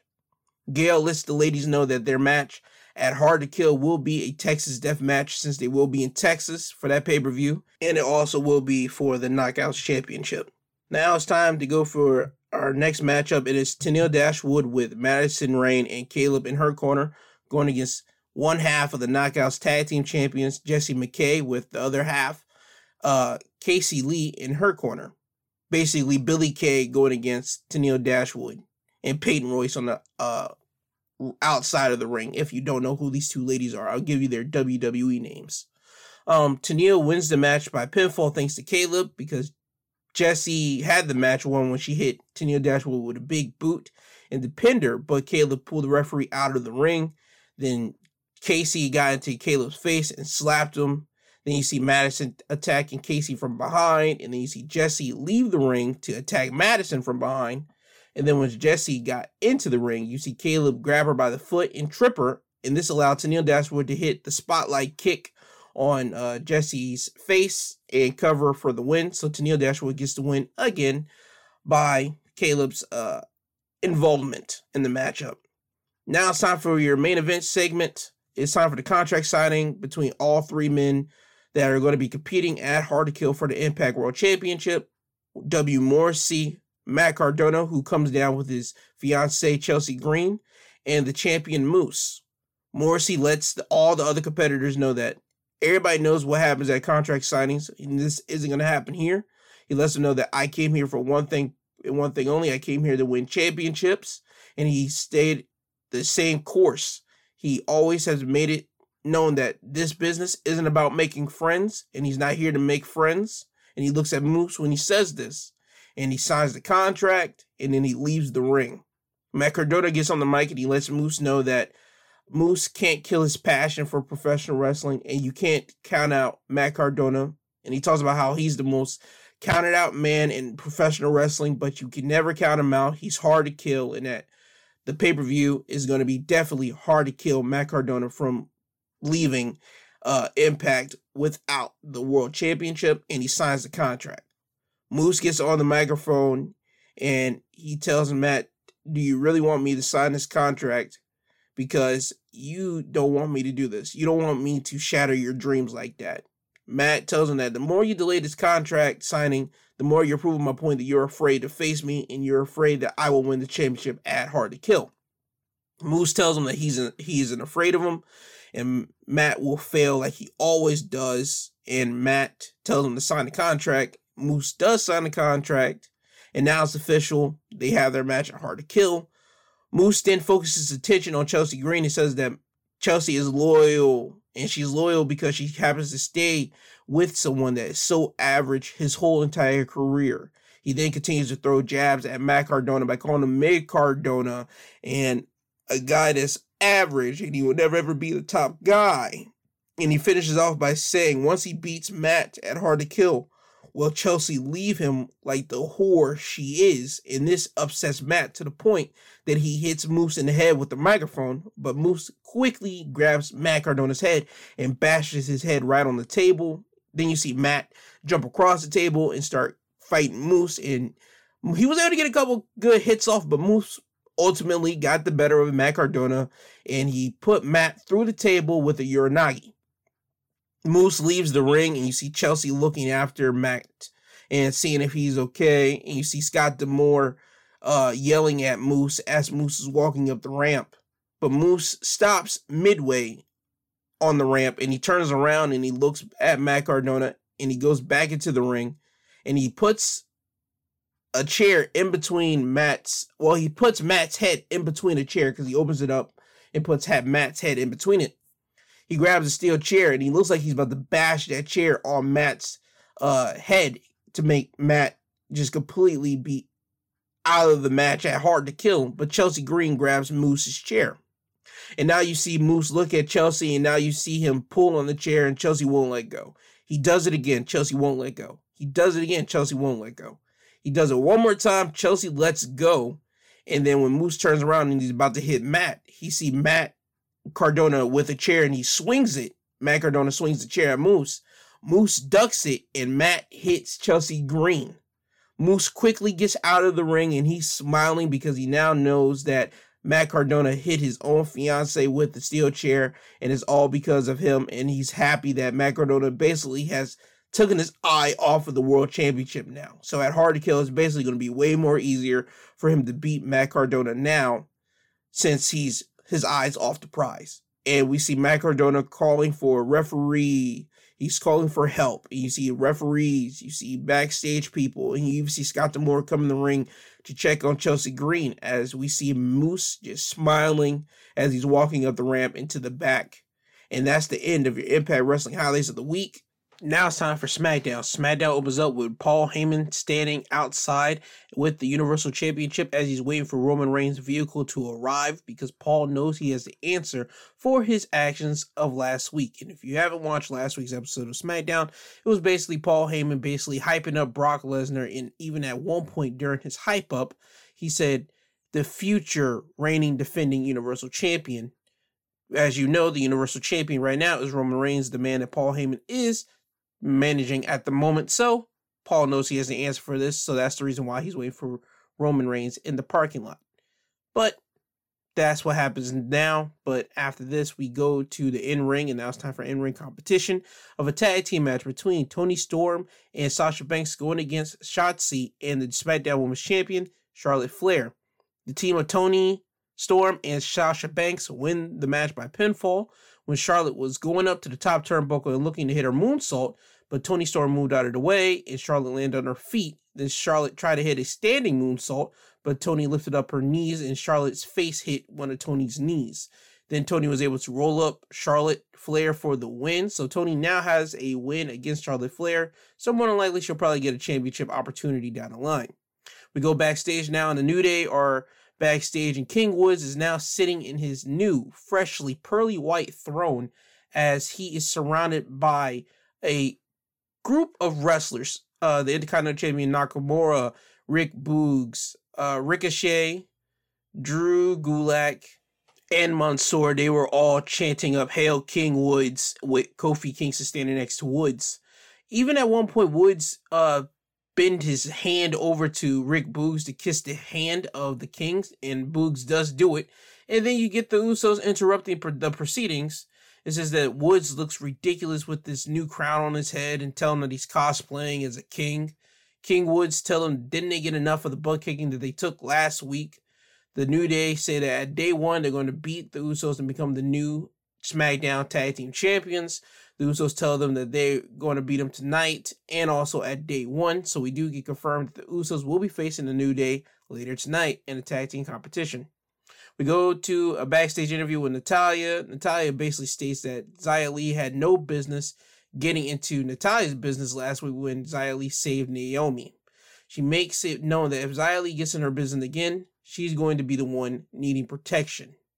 Now we go to in ring competition. It's a tag team match uh, between the Viking Raiders and Jinder Mahal and Shanky.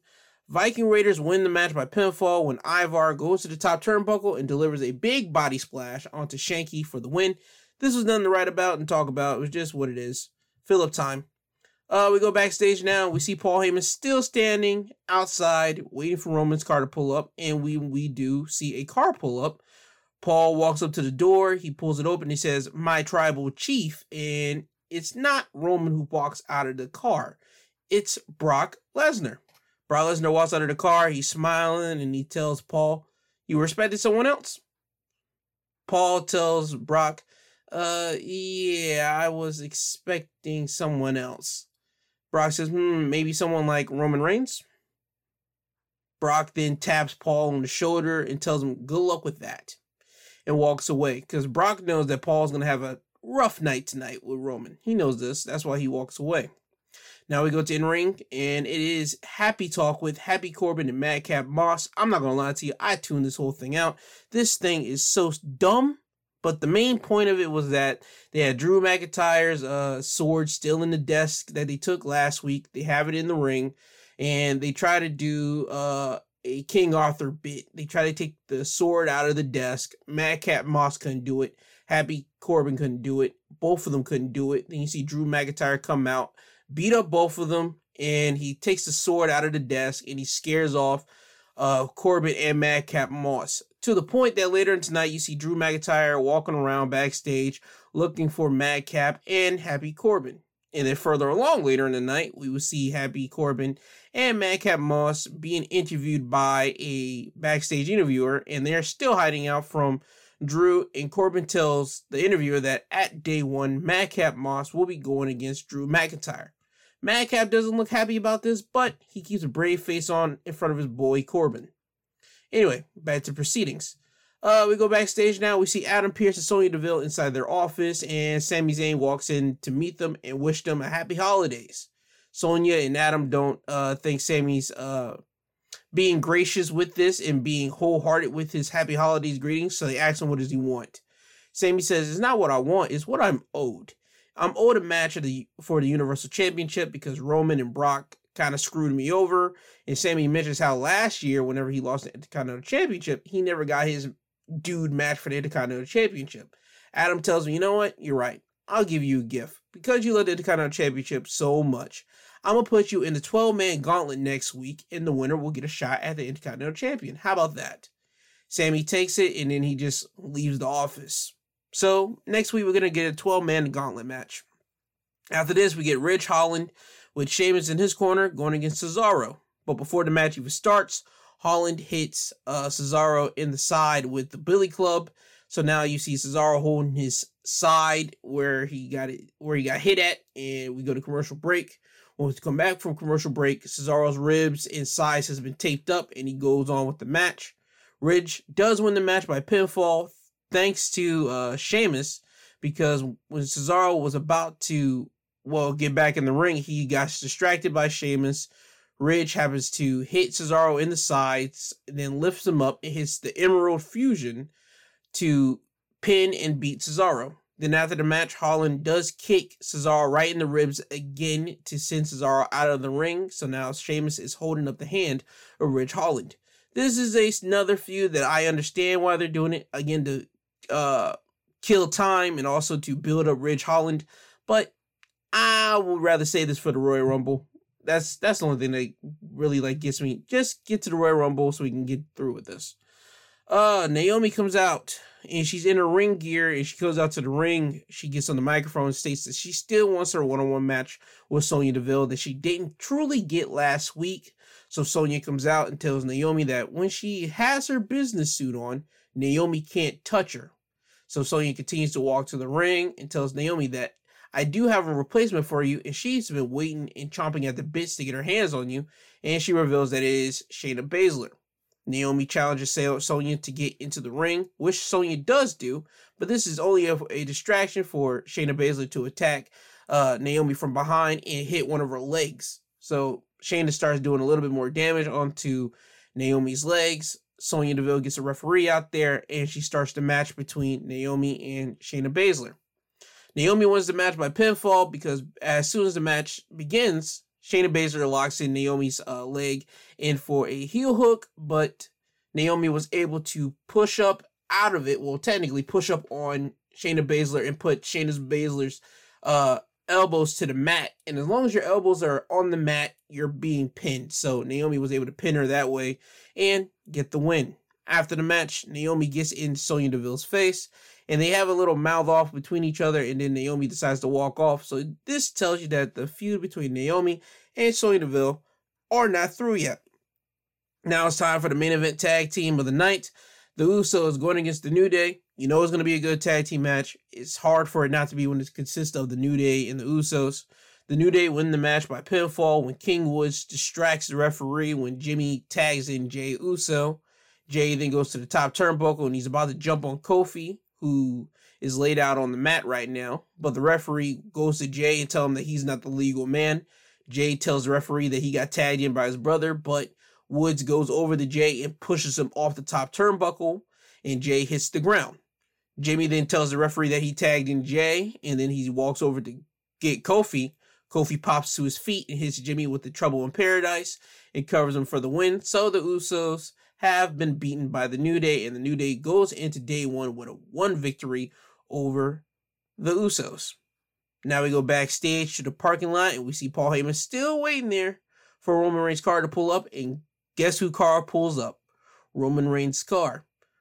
Paul goes to the uh, driver backside door and he opens it up and he says, My tribal chief. But Roman doesn't go out that way. He exits out the car, the up opposite side of the vehicle, and he walks to the front hood of the car. Paul falls behind him. Roman doesn't even look at Paul and he says, Let's go to the ring. And Paul falls behind Roman, and that's where we're off to next. The main event segment of the night Roman Reigns is in the ring with his cousins, the Usos, and Paul Heyman. Roman starts off by saying, You know how much I hate my cousins losing, right? And then he goes over to Jay, puts his arm on Jay, puts his arm on Jimmy, and he tells him, But you know what? You guys are my blood, you guys are my family, and I can understand that, and we can get over that. Then he looks at Paul and tells him, But you, you're not blood. You're not family. And he tells Paul how last week he seemed a little shady to him because even though Roman wasn't here on SmackDown, he sees and hears everything. So he asked Paul again the exact same questions that he asked him months ago. He asked him, Did he know Brock was going to be at SummerSlam? Did he know that Brock was going to be at Madison Square Garden? Did he know that Brock's suspension would be lifted? Paul wasn't able to answer none of these questions because he had a stunned look on his face and he just looked so concerned that Roman was going to do something to him.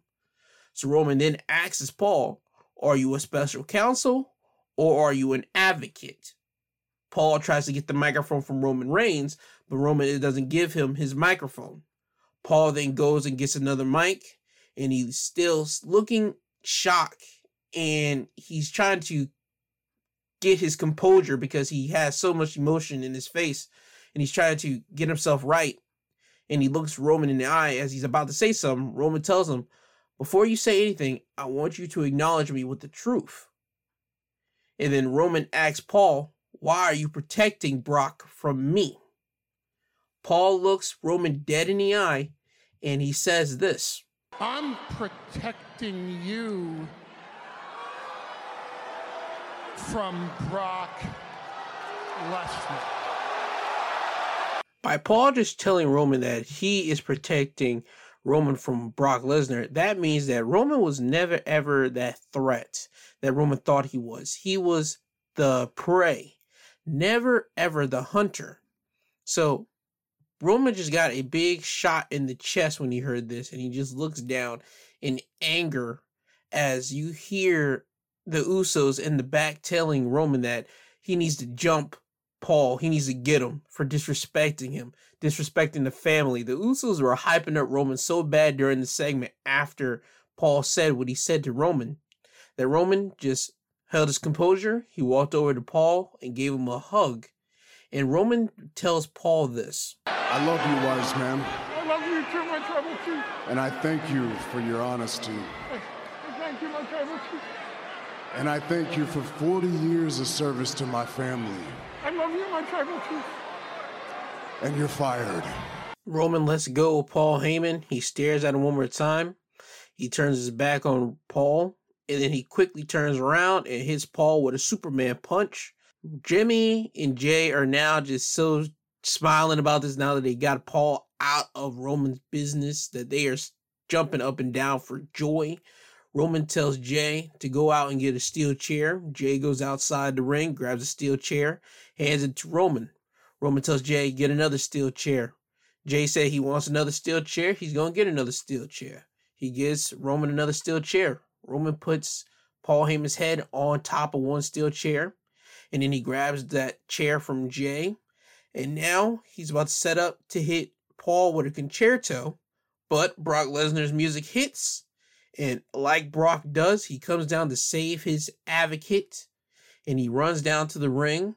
And Roman sends the Usos after Brock, but to no avail because Brock decimates the Usos and he hits both of them with F5s to the outside of the ring. Brock then gets inside the ring, but he's met with Roman in a steel chair as Roman's hitting Brock Lesnar's back with a steel chair over and over again. But that comes to no avail because Roman gets double on doubled uh, leg hooked quickly by Brock. Brock was able to subdue Roman and then quickly grab him up and put him up into an F5 in F5 Roman. Then he picks up Roman again, hits him with another F5. So SmackDown ends with Roman basically firing Paul Heyman, kicking him out of the Uso bloodline, and Brock Lesnar having his advocate back. So that is basically your ending segment and your ending last like image of SmackDown with Brock standing tall above Roman and his family. And that's the SmackDown highlights of the week. Now it's time for AEW Rampage. Rampage opened up with an eight man tag match with the Super Kliq and Bobby Fish with Brandon Cutler in their corner, going against the best friends, which consists of Trent, Chuck Taylor, Orange Cassidy, and Rocky Romero with Wheeler Yuta in their corner. The best friends and Rocky Romero win the match by pinfall when Trent hits Bobby Fish with a strong zero for the win. The strong zero is basically uh Yoshi tonic. Uh yeah, it's but if you don't know Yoshi tonic, it's basically another word for like a variation of the dead eye, the same move that Adam Page does. It's just a different variation of it. Anyway, uh, it was a great start. It was a great match to start off Rampage. No uh missing beats between all eight of these men. They all worked together before and they're all used to each other's wrestling style. So it was a great match to start off uh Rampage. After this, we had Dan Lambert in the minute of the year in the ring for an in-ring promo. Dan talks about how everybody at AEW sucks up to Tony Khan and how AEW first started off as a company that Tony stated that he was just a fan of the wrestling business and he wanted to give wrestlers opportunities that they didn't get in other companies. But now Tony is just basically taking his friendships with certain wrestlers and giving them championship matches that they don't earn. And he talks about how Cody has somehow got a championship match against Sammy because he's a part because he's one of Tony Khan's friends and also because he's an EVP in AEW. Cody Rhodes comes out and goes to the ring. As soon as Cody gets in the ring, he grabs the mic away from Dan Lambert. Dan then grabs the mic back from Cody. And then you see Cody and Dan Lambert quickly start doing this whole back and forth thing with Cody grabbing the mic, Dan grabbing the mic, back and forth thing until Cody finally grabs the mic, holds it, throws the mic up to Dan Lambert so he can catch it, and then he punches Scorpio Sky in the face. Then Cody is attacked by both Dan Lambert and Ethan Page, so now it's a three on one attack until Dustin Rhodes comes out and tries to hold it up against Dan and the Men of the Year. And he does hold off a good bit, but the numbers game is still too much. It's three on two, beat down until Sammy Guevara comes out and he makes the save. He kicks Ethan Page in the head, and then he hits a springboard cutter on Scorpio Sky, and then he uh, clothesline Ethan Page outside of the ring, sending the men of the year and Dan Lambert back up the ramp to the back. And then Sammy Guevara looks at Cody as Cody is sitting down in next to one of the uh turnbuckles and he's just trying to hold his arm to make sure he's good. Sammy looks at Cody and just gives him a head nod because they will be going against each other next week on a Christmas edition of AEW Rampage. So yes, Rampage will not be airing on a Friday. It will be airing on a Christmas night, and Christmas is on a Saturday. So you guys will not be getting a Rampage on the wrestling highlights of the week. You guys will be getting the Rampage uh predict well not predictions, the Rampage results on the Sunday episode of my uh podcast. So just want to let you guys know that for next week's episode of Wrestling Highlights of the Week. After this, we get a submission match between Penelope Ford with the bunny in her corner going against Tay Conti with Anna Jay in her corner. Uh, Tay makes Penelope tap out when she catches Penelope running off the ropes and locks her into a chokehold, but locks in Penelope's hands with her legs. So Penelope technically can't fight out of it, and then she has to like tap out. Um, the match was straight. There was nothing bad about it. Again, uh, these are two women that just got to work on a little bit of things. They're coming into their own. Tay especially is coming into her own because you get on television a lot more. And um, yeah, again, solid match. Nothing really to harp about. After this, now it's time for the AEW Rampage main event. Uh, the 10 man tag of Eddie Kingston and Proud and Powerful and the Lucha Brothers going against 2.0, Daniel Garcia and the Acclaimed. 2.0, Daniel Garcia and the Acclaim win the match by pinfall when Daniel Garcia rolls up Eddie Kingston and holds his tights for the win. After the match, however, Daniel Garcia and company attack Eddie Kingston. They hold up Eddie Kingston and allowing Anthony Bowens of the Acclaim to hit Kingston in the head with his boombox. And as you see Kingston drop down, you hear Jurassic Express music hits and you see Daniel and the rest of his comrades looking up at the entrance ramp to see the Jurassic Express come down, but they don't come down from the entrance ramp. They sneak behind them and enter the ring behind Daniel and the rest of his company and attacks all of them. And Jurassic Express with Christian Cage is able to clear the ring of the bad guy team. And that's it. Jungle Boy picks up the AEW Tag Team Championships.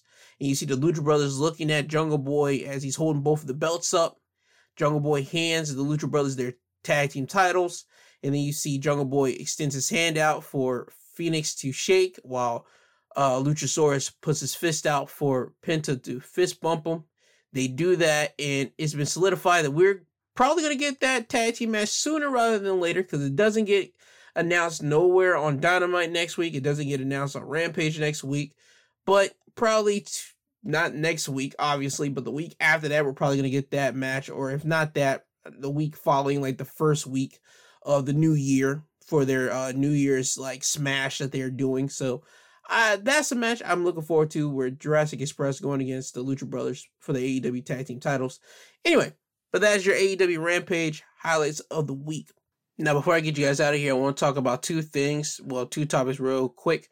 Uh, Kevin Owens, his contract has not expired. As a matter of fact, he re-upped thanks to a report from Fightful Selects on Sean Ross Sapp. He has confirmed that Kevin Owens has signed a multi-year deal with uh, WWE, so Kevin Owens will be remaining in WWE. It was speculated; it hasn't been numbered like wise how much he'll get, but they say like in the high seven figures. People have been speculating like the two to three million dollar range per year. I'm not sure, but if he got that, that was good for Kevin Owens because AEW has been raking in the talent that WWE has been letting go this past year. So it's good for WWE to keep Kevin Owens on their roster, especially if Kevin Owens would have went to AEW. I'm not sure what Kevin Owens would have did. I know he would have found a way because AEW makes a ways for talent that's like they know what they can do with them.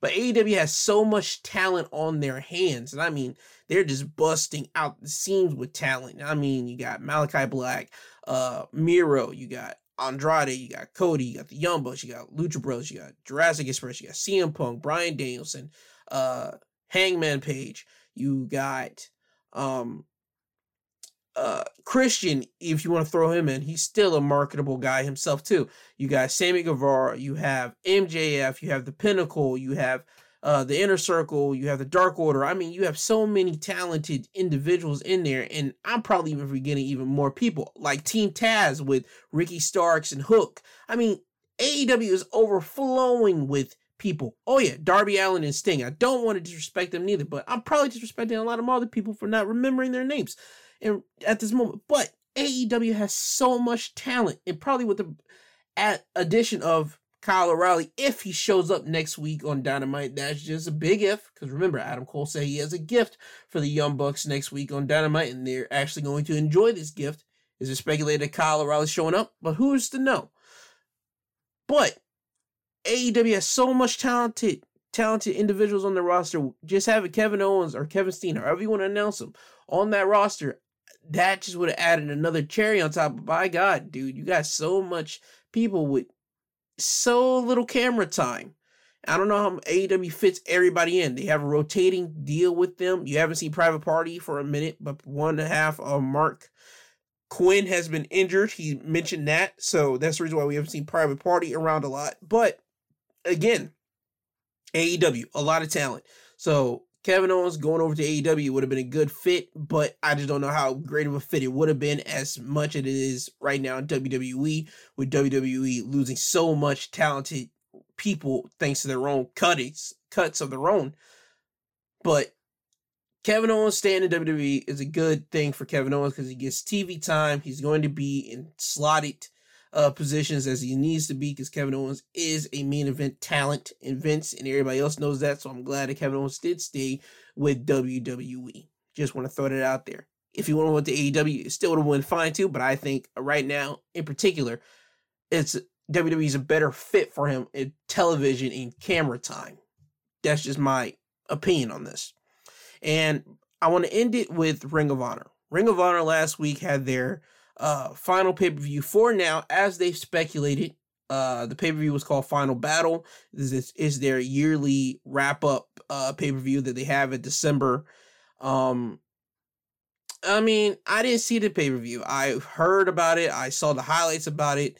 Um, what I did see were like the big shocking moments, like um, the man formerly known as Braun Strowman. He showed up in Ring of Honor with EC3 and EC, EC3's whole group of uh people that are want to control their narrative. He looks leaned out. He looks like not big and bulky as he did, but he looks shredded now in Ring of Honor. So I mean, if Ring of Honor does come back, they have him because EC3 is technically with Ring of Honor at that time. So I'm not sure, but anyway, he showed up there. We had the Briscoes beating uh, Matt Taven and Mike Bennett to be 12 time Ring of Honor Tag Team Champions. And after the match uh, went off, uh, the lights went out. And when the lights popped back on, FTR was in the ring apron and they were staring down with the Briscoes. And they just start like fighting each other. So, I mean, we got that program ready. If the Briscoes do decide to go over to AEW one episode or maybe they get signed by AEW. It's just a quick thought because they have been going back and forth for the past two weeks now. FTR and Briscoes have been going back and forth on Twitter. So just throwing them into AEW's business is not going to be that hard for them because they already got uh some past like little digs and beef with each other at th- that particular moment.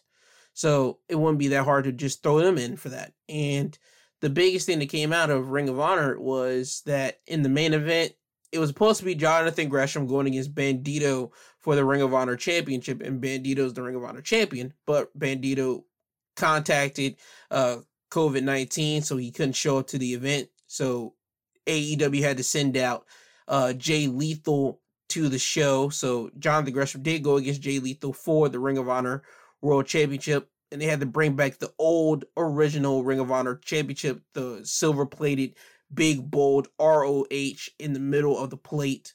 Real classic, real simplistic title, but it still looks uh fine in fashion. And Jonathan Gresham beat Jay Lethal. So if they decide to come back, we're gonna have a champion versus champion type deal with Bandido and Jonathan Gresham. But that's only if Bandido and Jonathan Gresham decide to not sign with any other wrestling company out there as Ring of Honor is getting their finance and whatever they got to do together at this point in time. So again, Ring of Honor is on hiatus. They had their final hurrah for what everybody is calling it uh this past like week. But I'm only going off what ROH has said. They're saying that they're getting things together so that they can uh have an uh they can get the company back running in probably like April like early April, mid April, ish. And if they do, they're gonna have non-contracted talent, meaning that nobody's gonna be on a contract. It's only gonna be like pay per appearance. So I'm not sure what Ring of Honor uh ideology is going to maintain for themselves if they decide to come back. But if they do, it's going to be a welcome addition to wrestling again because that's just one more wrestling promotion that uh, professional wrestlers can go to to hone their craft and just basically make money and probably get some television time because they're not on AEW or WWE or Impact Wrestling or these type of uh, wrestling promotions that has television. But again, uh, Ring of Honor was around for a constant 19 years. They had the big boom a couple years ago when the Bullet Club, which consisted technically of the Young Bucks and Cody and Hangman and uh, Adam Cole and in Ring of Honor, and they were really running roughshod when AEW wasn't around. It didn't even exist yet. Ring of Honor and New Japan's whole like partnership, they were running wrestling. WWE, I mean, it ran WWE ran runs wrestling, but I mean like the insider people, the people that were walking around with Bullet Club t-shirts, those were people of knew that knew about Ring of Honor and New Japan, or they were people that just basically got on the internet hype for it. But either way, without Ring of Honor, you wouldn't have um your favorites. You wouldn't have your Adam Cole's, you wouldn't have your Christopher Daniels, your CM Punks, your Bryan Danielsons, your Samoa Joes, your uh the Briscoe brothers. You wouldn't have um Roderick Strong, you wouldn't have your Seth Rollins, you wouldn't have your Cesaros, you wouldn't have your um Kenny Omegas to a degree. Because before Kenny went to Japan, he went over and did a couple shows in Ring of Honor, and I'm not sure without Ring of Honor he would have been able to do what he did do in New Japan.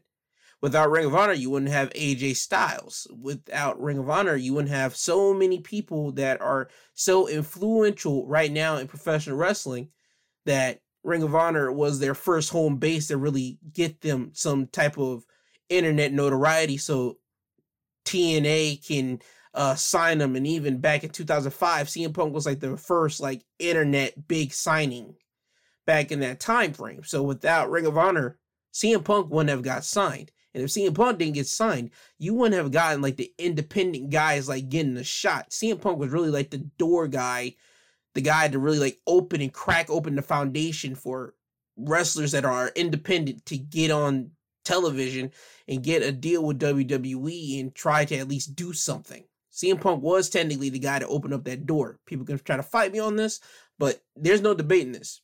Everybody in the professional wrestling has said this about CM Punk being the guy to really be the first mainstay independent guy to get signed. It isn't just me saying it, it's everybody from that era that has said that. So that's just not a guy that's just here sitting saying this. It's people in the actual business. But point being, Ring of Honor has been so influential in professional wrestling currently, and without it, we wouldn't have so many of your favorites now. Shoot, we wouldn't even have Jay Lethal. Jay Lethal is one of the greatest Ring of Honor champions of ever. Him, Samoa Joe, Jay Briscoe, uh, Bryan Danielson, Adam Cole for his time that he was Ring of Honor champion. He made his time matter. CM Punk with his Summer of Punk. He made that thing memorable and he even ran that thing back in WWE in 2011. The Summer of Punk in 2011. So again, Ring of Honor is that memorable of a company that if it dies after last week's pay per view, it had a great send off. It was lasted for what it needed to do. It did what it was supposed to do. It built up many wrestlers for the future and made wrestling influential for all the other wrestlers that came by like after them.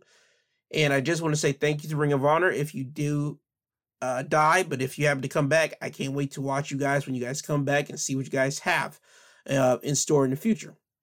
But with that, that has been the topics of Wrestling Highlights of the Week. Let me give you my social media tags so you guys can follow me on social media. On Twitter, you can follow me at at my two podcast. On Instagram, my two cents podcast G2.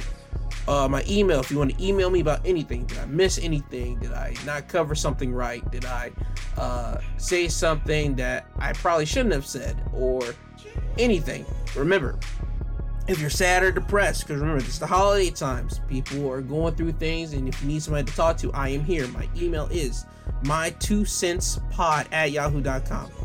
My, the actual number two, C E N T S P O D at yahoo.com. Uh, that's my email. I want to thank Apple Podcasts, Google Podcasts, Podbean, uh, Amazon Music, and Audible for still allowing me to be on all your streaming uh, platforms. Because again, you guys could kick me off, but I'm glad you guys haven't. I want to thank all the professional wrestling companies that have allowed me to use their uh, audio clips. Because again, you guys could be clipping me too, but you guys don't. So I'm glad you guys have been uh, letting me use your clips. So again, I want to just send out that gratitude for that. But with that, that has been Wrestling Highlights of the Week, presented by My Two Cents Podcast, hosted by G2. I have been G2. You will be hearing from me next week with Wrestling Highlights of the Week. And with that, I love you all. I hope you guys listen to my episode tomorrow on Sunday, where I talk about anything and everything in the news or entertainment or anything I just find uh, relevant for me to talk about. But with that, I'll see you guys tomorrow. But if not, I'll hear you hear from me next week on Wrestling Highlights of the Week. And with that, this isn't goodbye. This is until you hear from this sweet sounding voice again. This has been G2. Kanye, can you please take these people home? I'm tired, you tired, uh-huh. Jesus wept.